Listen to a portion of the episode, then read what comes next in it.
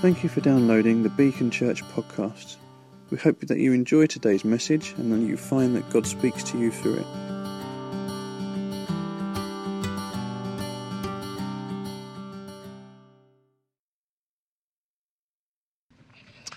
Okay, so I. I'm on Elwin, aren't I? Yeah. So we've been doing a series in the parables, and uh, this week uh, we are looking at the parable of the pearl of great price. And um, so we've called this series The Power of the Parables. And there's this phrase, and it, it's repeated on a number of occasions. And Jesus said, The kingdom of heaven is like. And what we're trying to do is unpack and understand the parables because as we do that, we begin to understand something of the kingdom of God and we begin to understand something of what God is like. And that's quite important for us. So today's parable is the parable of the pearl of great price. I'm just going to give you a story which I hope relates um, in the end. Uh, how many of you have ever seen the film Brewster's Millions? Just put your hands up if you've ever seen Brewster's Millions. Okay, my family. So that might say something about say something about us. Okay, so Brewster's Millions. It's an old film. Um, well, I say old. It's probably 80s. Richard Pryor is in it. And what happens is Richard Pryor is visited, and he's told he has 30 days to spend $30 million. And if he manages to spend $30 million in 30 days, he will inherit $300 million. But by the 30th day, he is not allowed to own anything.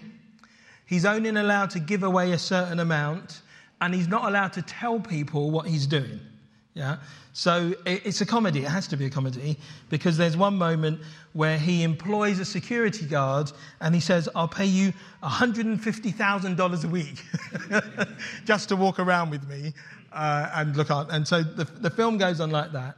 Um, this idea, and so, so he, he, he really sets out to, to um, I suppose, to achieve that goal, to spend $30 million in 30 days, in which he will inherit $300 million. Although obviously it looks to people like he's wasting money. Yeah, because he's just spending money. It looks like he's wasting money, uh, but actually, he understands something that they don't understand about the value of money, and that if I can do this, I can gain so much more. And in some ways, this parable of the pearl is a bit like that. So we're going to look at it, um, and actually, we're going to spend a bit of time at, at, the, at the front end of the parable looking at the kingdom of heaven, because that becomes the very thing that um, uh, Jesus is saying, look, the pearl is like the kingdom. It's like the kingdom. So, Matthew chapter 13, there's just a couple of verses. Again, the kingdom of heaven is like a merchant looking for fine pearls. When he found one of great value, he went away and sold everything he had and bought it. Father, I ask for your uh, uh, help today. I ask, Holy Spirit, that you will guide my words and you'll open our hearts in Jesus' name. Amen. So, Matthew uh, speaks a lot about the kingdom of heaven. That's, that's the phrase it uses. And it's partly because Matthew was a Jew and he is writing specifically to Jews. So he uses that term, the kingdom of heaven. Mark and Luke use the term the kingdom of God, but to be honest, they're talking about the same thing and they're relating it to the same situations. Although the parables, many of the parables use that phrase at the beginning, the kingdom of heaven is like, actually, that phrase, the kingdom of heaven or the kingdom of God, is used throughout the Gospels. It's not just restricted to the parables, it's throughout the Gospels that Jesus particularly talks about the kingdom. So, what then is the kingdom? Because if he's always talking about the kingdom, um, what is the kingdom that he's talking about? What is the thing that, you know, he tells of the, the parable of the farmer who went out to sow seed. The kingdom of, li- of, the kingdom of heaven is like a farmer. The kingdom of heaven is like a man who sowed good seed. The kingdom of heaven is like a mustard seed. The kingdom of heaven is like yeast. Uh, the kingdom of heaven is like treasure. Uh, the kingdom of heaven is like a merchant looking for, for pearls. What is the kingdom that they are talking about? You see, the kingdom of heaven is revealing to us, really, the rule and the reign of God. So, if you like, the kingdom of heaven already exists in heaven. Yeah? Jesus is in heaven, and in heaven he's sitting on the throne and he is ruling and reigning over the universe. I mean, the Bible says, um, it says of God that, that the heavens are his throne and the earth is his footstool. So you get this impression of someone sitting down, reigning, ruling, they are in charge. And so Jesus has always been in charge. But actually, what happened when he came to earth was he brought something of the kingdom of heaven onto the earth. So there's something of a different way of functioning that we did not really know before that Jesus brings on to the earth. It's the kingdom in which Jesus reigns. Now, when I think about that, I think about okay, so what does it look like? Because um, you could be, you know, uh, I don't know how, we all went to school. I was going to say how many of us went to school. Well, hopefully all of us went to school at some point for some length of time.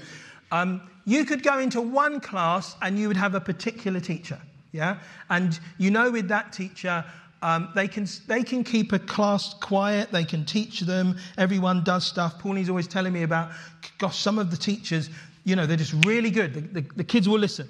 Then you'll go into another class and the same 30 kids respond very differently. The same 30 kids. And I was one of those kids. We were all one of those kids. I was one of those kids, whereas in this class, I realized, hedge my bets, I ain't going to get anything out of this one. Yeah? I come to this class and I find, oh, okay, if I, if I play up a bit here, nothing happens. Yeah? And so that's what you would do. I remember playing up in this class. I didn't play up in this class. Yeah? Sorry, I, I shouldn't do that, but I, that was just how it was. Um, but depending on who was in charge, depending on who was ruling, depending on who had authority, really made a difference to what happened. And that's the same with Jesus. What is it like when Jesus reigns? And so much of the Gospels is really trying to tell us what's it like when Jesus reigns? What does the kingdom that Jesus rules over look like? Because it doesn't necessarily look like we think it looks. What does it look like? So, here are just some characteristics. I just went through those first three chapters of the Gospel, uh, uh, first three books of the New Testament, and looked at just characteristics of the kingdom. What does the kingdom look like? The kingdom of heaven that is talked about in Matthew, the kingdom of God that is talked about in Mark and Luke. In short, the rule and the reign of Jesus. What does it look like? What, how is it different? I'm not going to make reference to the passages of Scripture, but you'll, you'll know them. You'll know some of this. One of the characteristics of this kingdom is you enter it like a child. Yeah? Not that you become childish, but you are childlike. Yeah? There's a kind of a childlikeness, a kind of an innocence, a naivety, a faith that comes to you if you're going to enter the kingdom of God. That alone humbles you. Yeah? So you have to come to the kingdom humbled. Yeah, that is how you enter the kingdom of God. You inherit it through persecution. So what you find with the kingdom of God is there is suffering comes with being in the kingdom. Yeah, I've realized I don't I don't like the idea of suffering. When Pauline was talking to me over this last week about some of the ch- people she'd been talking to and the challenging situations, I realized I don't really like, I'm not saying that you do like suffering. I know I don't like suffering. Yeah? I don't like suffering. And one of the, I had a little revelation on, on a passage in the book of Job right at the beginning where Job loses all his family, loses all his crops, he loses everything. His friends come and sit with him for seven days. It's the best thing they did when they didn't speak. They sat with him for seven days. And it says this they sat with him because they saw how great his suffering was. And Job was right in the purposes of God. Job was in the heart of the purposes of God, yet he, Job, the man, suffered greatly. And I remember reading that and I thought, oh, you can't escape it. You can be in the center of the purposes of God and you can suffer. Yeah? Because the kingdom of God comes that way. That is part of how it comes. Then, uh, one of the other characteristics of the kingdom is you pray for it. Yeah? When Jesus taught his disciples to pray, he says, he teaches them to pray, Your kingdom come on earth as it is in heaven. As I said, it's already there. The kingdom of God is already there in heaven. The place where Jesus reigns and where he rules, it's already there. They already know it. The universe already knows it. The principalities and powers already know Jesus reigns. But for us here on earth, we can sometimes think, well, does he reign? Who's, who's, who's really in charge? There is something about us praying that the kingdom that is in heaven comes to earth. That's not just a, a new modern phrase, that's what Jesus tells his disciples to pray. He then uh, says, You're given authority to proclaim the gospel of the kingdom to all nations. And you'll know that moment in the Bible where, where uh, Jesus says to the Apostle Peter, He says, You'll no longer be uh, Simon, you'll be Peter, and upon this rock I'll build my church and I'll give you the keys to the kingdom. I'll give you the keys. That was about authority, that Peter would have authority to proclaim the gospel. And that authority has been passed on to us to be able to proclaim the gospel of the kingdom, the good news of the kingdom. The fruit of the kingdom, we read, is, comes in healing and deliverance and life and restoration and forgiveness. This is the fruit of the kingdom that we've been given. You sacrifice for the kingdom. I've talked about suffering, that's one thing. There is sacrifice in the kingdom. And uh, in the Bible, it talks about the eunuchs who sacrifice for the, who, who, who become eunuchs for the sake of the kingdom of God. Yeah, they give up the right to family. They give up the possibility of family for the sake of the kingdom. They do it. But also, it talks about family. Jesus says, No one who gives up father and or brother and sister and a mother and child for the sake of the kingdom will lose out. Now, that's a hard one for us. Think about that. No one who gives up father and brother and sister and parents and children, it says, no one who gives that up for the sake of the kingdom will lose out. That's a hard thing for us. Oh, okay. But is it not possible to hold those things and inherit the kingdom? This is how you enter the kingdom. You gain much more back.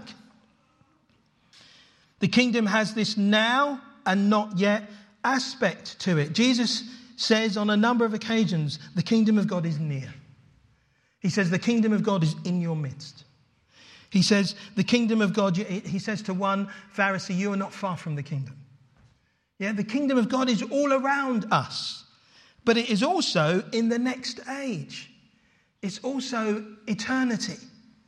Yeah, there is something of its presence now, and there is something of its presence in the future. Yeah, we live in the age of the kingdom. We're part of the kingdom of God. Do we understand that? And do we get that? Do we understand how do I fully embrace what it means to be in the kingdom? On a number, in a number of ways in those gospels, it talks about the kingdom is difficult to enter if you are wealthy. It's, it says it's difficult, it's hard for somebody with wealth to enter the kingdom. Jesus says of the rich young ruler, how hard it is for a rich man to enter the kingdom of God. Why is that? Why is it hard for a rich man to enter the kingdom of God or a rich person? Why, why, why is it? Why does it say that? Well, sometimes you do you know what I mean? The, the older you get, and if you become successful, a measure successful, you, you, you gain more stuff. Did you know that? You just, you just gain more. You don't need to do much. If you manage to get yourself a job and you stay in that job and you just go to work every day and all that kind of stuff, and you're reasonable with your money, you'll gain stuff. Yeah? You'll suddenly find, oh, I've got a house and I've got a car and I've got this and I've got that. And so you have stuff And this was the issue for the rich young ruler when he was, he was told, remember, he wanted the kingdom. He was like, I want to enter the kingdom. How do I enter the kingdom? Do I need to do all these laws and rules? And he'd done everything. And then Jesus said, Oh, there's just one thing, just one thing. It's almost like he felt, I'm in, I'm in. He said, I've done this. And Jesus said, Good, I've done this. Jesus said, I've done it all, I've done it all. And Jesus said, Oh, just one thing. Sorry, sorry, just one thing. Go and sell everything you have and give to the poor. And he's, it's almost like he's, ah, the one thing. He's crushed. The one thing. Because he has everything, and it says, it doesn't say he's like, oh, do you know what? I'm going to do it. It says he goes away sad. He goes away sad. He's been given the opportunity to take the kingdom. He doesn't take the kingdom, but rather he walks away with his wealth. He holds on to his wealth. Pauline and I, one of the things that we were talking about last week, she, she reminded me of the story of Elijah and the, and the widow.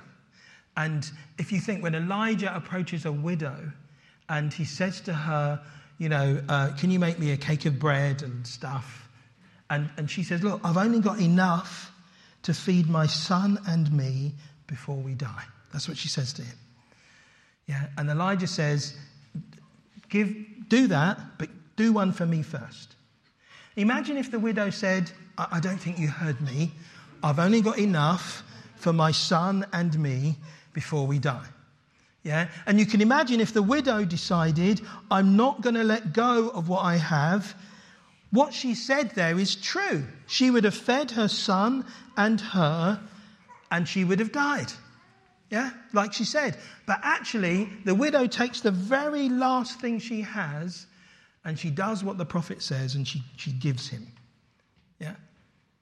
If only the rich young, ruler knew that story. No, if, if you give, yeah, as a result of giving, the widow, the widow lives. The son lives. When she held on to it, she would have died.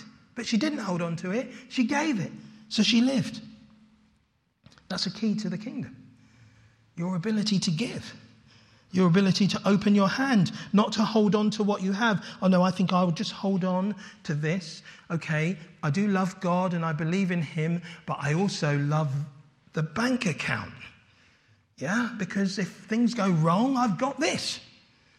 Yeah, I've got, all, I've got this to help me, the building of the barns, I've got it all to help me. Or I've got the education. If this job doesn't work out, I've got the education. And Jesus said, no, no, give it. Give it. Open up your hands. If you understand what the kingdom is. So he says it's difficult. Now, if you don't have wealth, you, you're not holding on to anything. If you don't have a house and a car and shares and all those things, if all you've got are the clothes that are on your back, when Jesus says, you know, give all you have, oh yeah, I'll give everything. Yeah? This isn't the only reason, but one of the reasons why the gospel is so successful in places, in places where there is real poverty, is because of this. They don't have anything. There's no barrier to them receiving the gospel in the same way that Jesus says for those who are wealthy. And the truth is, we are all wealthy. Yeah? For us, receiving the kingdom is more difficult. That's what Jesus said. It's harder for the wealthy. And then this other aspect of the kingdom, which, which again is interesting, it says of John the Baptist he is considered one of the greatest men born of women. So, John the Baptist, Jesus says John the Baptist is one of the greatest human beings you could ever meet. He's up there. I don't know who we put that up, but when we think about that, we'll go Nelson Mandela, yeah? We'll go Mother Teresa, we'll go Martin Luther King, the greatest people you can imagine. And then he says, John the Baptist is one of the greatest people born of women, but he is less than the least in the kingdom. So that's telling us something about the status of people who are in the kingdom of God. Because John the Baptist is less than the least of them, though he is greater than most other people ever born. That's telling you something about those who inherit the kingdom of God. And I wanted just to just unpack that a little bit. I just wanted us to understand the kingdom of God is not like we imagine. Yes, it comes with suffering and persecution, but it also brings life and freedom and restoration. It creates big people.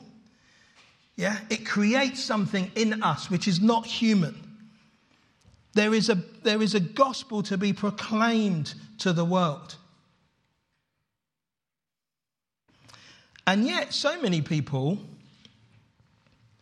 don't get it. And it, and it leads to this question, I think do we understand the value of things?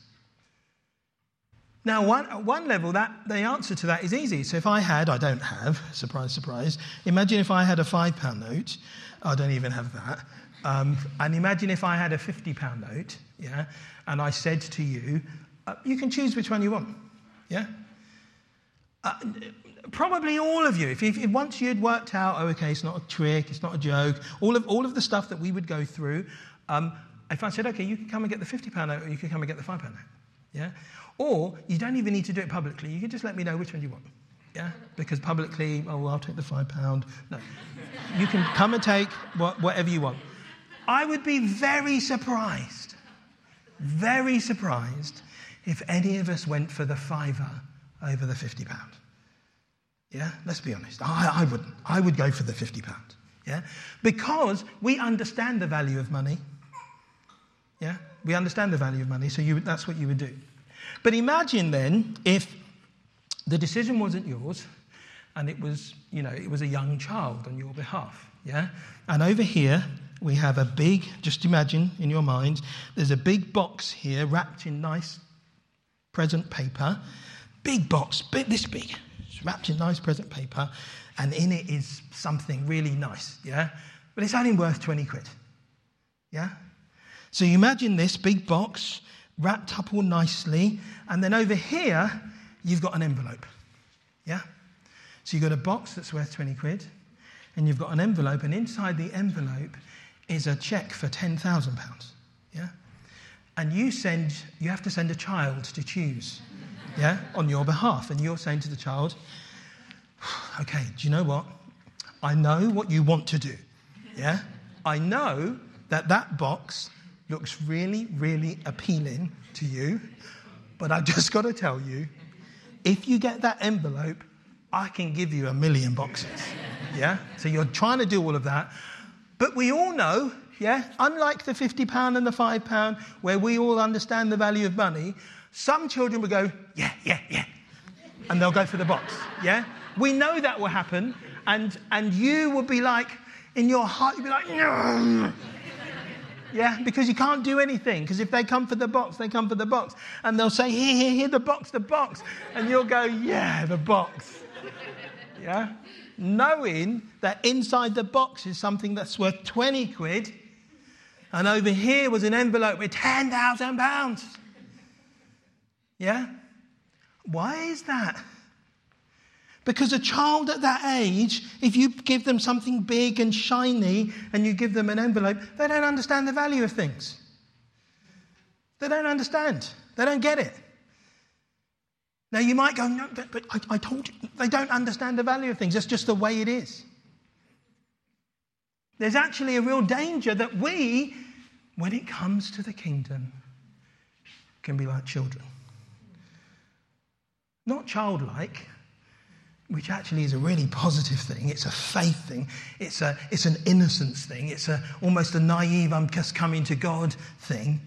But childish, we can be like, ah, oh, no, the big, it, but that's big and colourful and I can touch it. So why on earth would I go for that? So we've talked about the kingdom, but actually the kingdom The kingdom is more like this. It doesn't look great. I mean, the, one of the parables is the kingdom is like a mustard seed, it begins very small. We've heard that the kingdom is inherited through persecution and suffering and sacrifice. Why would I go for that? Why would, why would I do that? When I could have comfort and ease and plenty. And sometimes we make those decisions. Yeah? And it's, and it's not us telling a child, it's the Holy Spirit maybe speaking to us or God speaking to us, and we still go, box. We still go, box. And God's like, no, no, no, no, no. We'll go, oh, but maybe I can get box.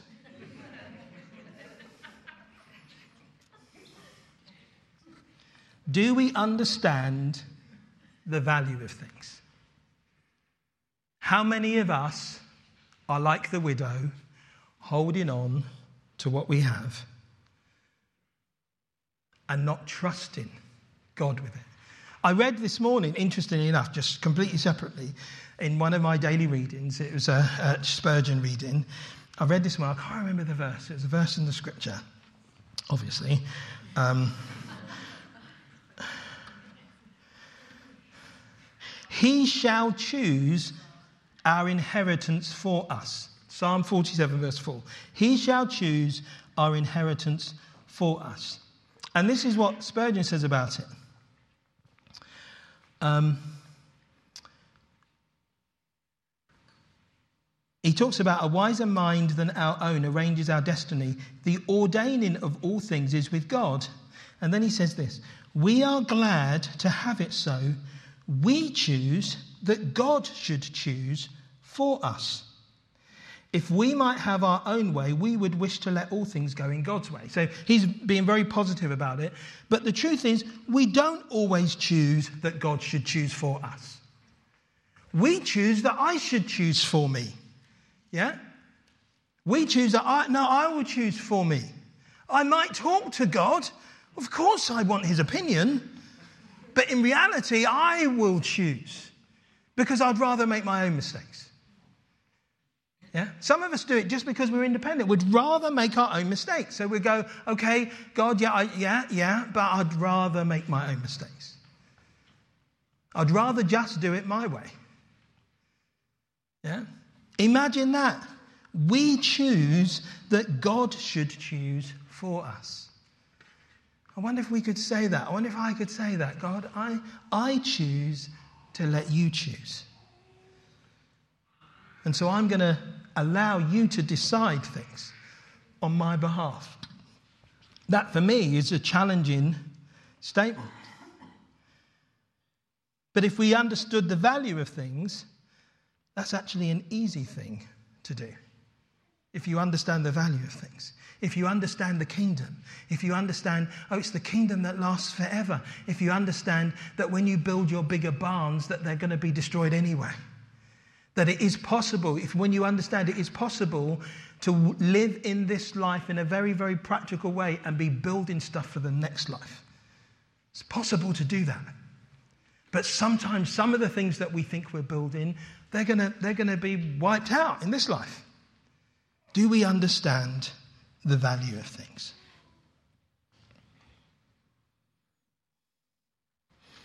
I mean, last week I know that uh, Peter spoke on uh, the hidden treasure, and I, I've heard really good things about it. It's really good.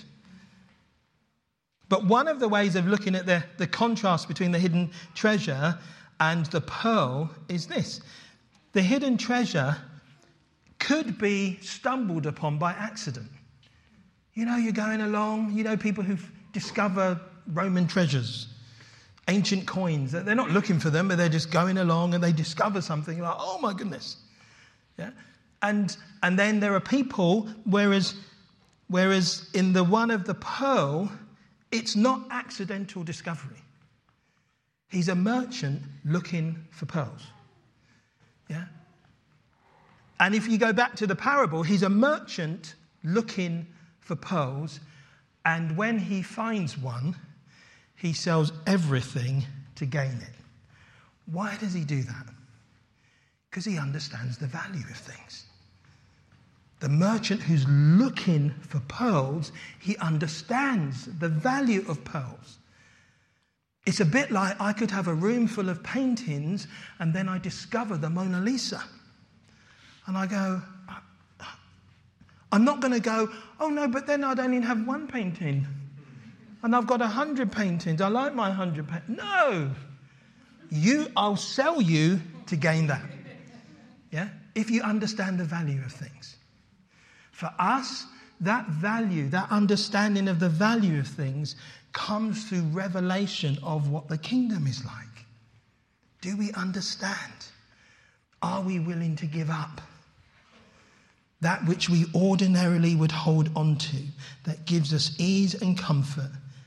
Are we willing to go through the suffering, the persecution, the difficulty in this life? Not just for the next life, because actually Jesus says, uh, of, of the person who gives up their family and their brother and their sister, Jesus says, not only will you be blessed in the next life, but you'll be blessed in this life. Do we understand the value of things? Like that merchant with the pearl. Are we searching? Some people do stumble upon the gospel, don't they?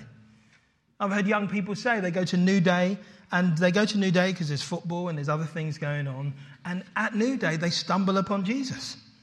They weren't expecting to find Jesus, but it's like, oh my goodness, look what's here. I'll give up that for this. Others, they search for truth. And when they find it, they recognize, oh my life, I will give that up. And it's almost like I feel we need to kind of get there. And it's, it's, it's just a gentle challenge for us. Are we there? Or are we still building comfort? Are we still more like a child where we go for the big glitzy thing rather than the thing that God has laid?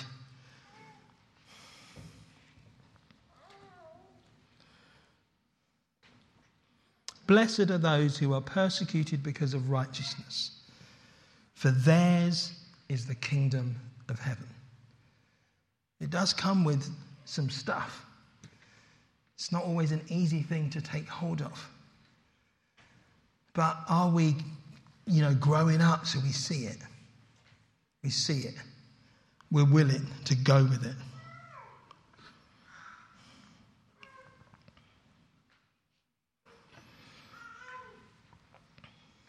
The parable of the pearl, and we're just going to we're going to close in a moment. We're just going to close with a song.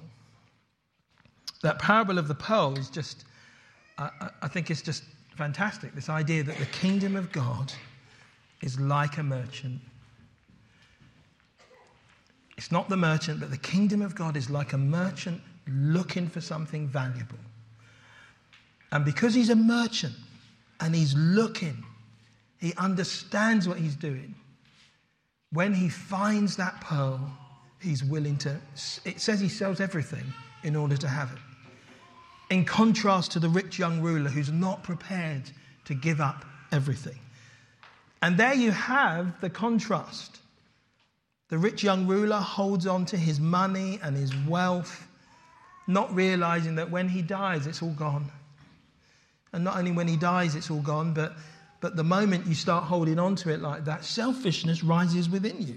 You'll, you'll know that. I felt that. I testified that a few weeks ago. That as money went up, selfishness went up.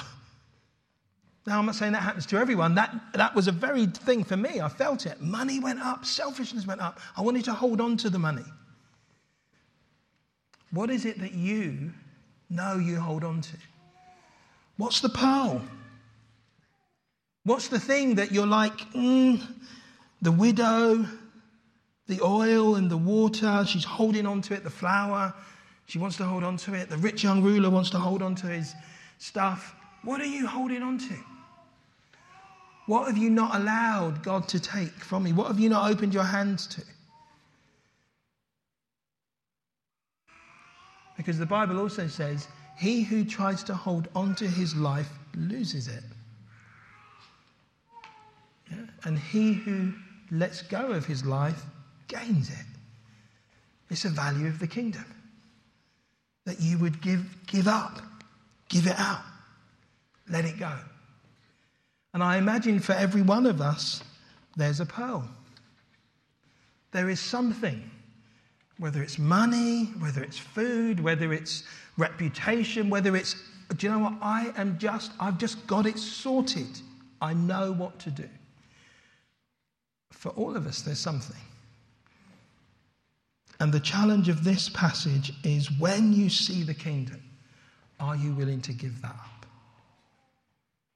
And you give it up, and He gives you back so much more. Let's stand together. I'm going to pray and we're going to worship. So I just want to ask you just to uh, just create this moment as I pray that you might know right now what that is for you. And, and if you do, I'm just going to encourage you just to put your hands out where you are. You don't just have to do it. But if you go, I know, I know for me, it's this. This is the thing I'm holding on to.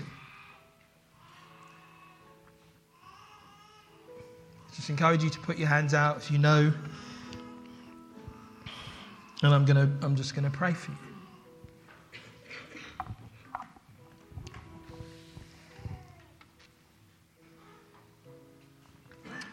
Father, I just want to pray. Uh, I want to thank you for just your grace and your goodness and your kindness. We've, we've heard about that already today. And Lord, you speak about the kingdom. You speak about the place where Jesus reigns, and it's different to any other place.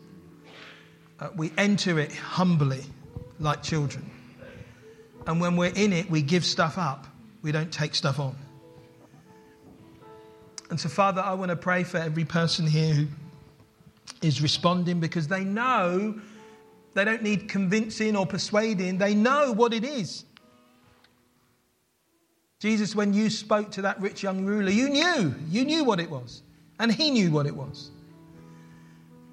Some of us know. And Lord, I'm praying for those folk right now. I pray we respond more like the widow who gave up the last of what she had. I pray we respond more like that than we do the rich young ruler who walked away sad because he had great wealth and he didn't realize that the kingdom was so much more valuable than his wealth. Lord, I pray you would help us.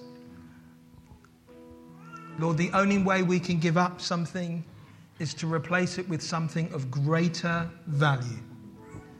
And so I pray, Father, that you would help us to see the greater value of the kingdom, the place where you dwell, Jesus, the place where you reign that we would be prepared to give it up for the sake of that. Because when it comes to that, there's no contest really. When you understand the value of things, there's no contest. So I pray, Father, that you would do that in us in Jesus' name. Amen. You have just listened to a Beacon Church recording. If you would like more information about us, our vision, the team, or upcoming events, please visit our website, which is beacon-church.org. You can email us at office at beacon-church.com or find us socially on Twitter, Facebook, and Instagram. You are welcome to share this recording as you wish, but please do not make any edits without express consent. Thank you.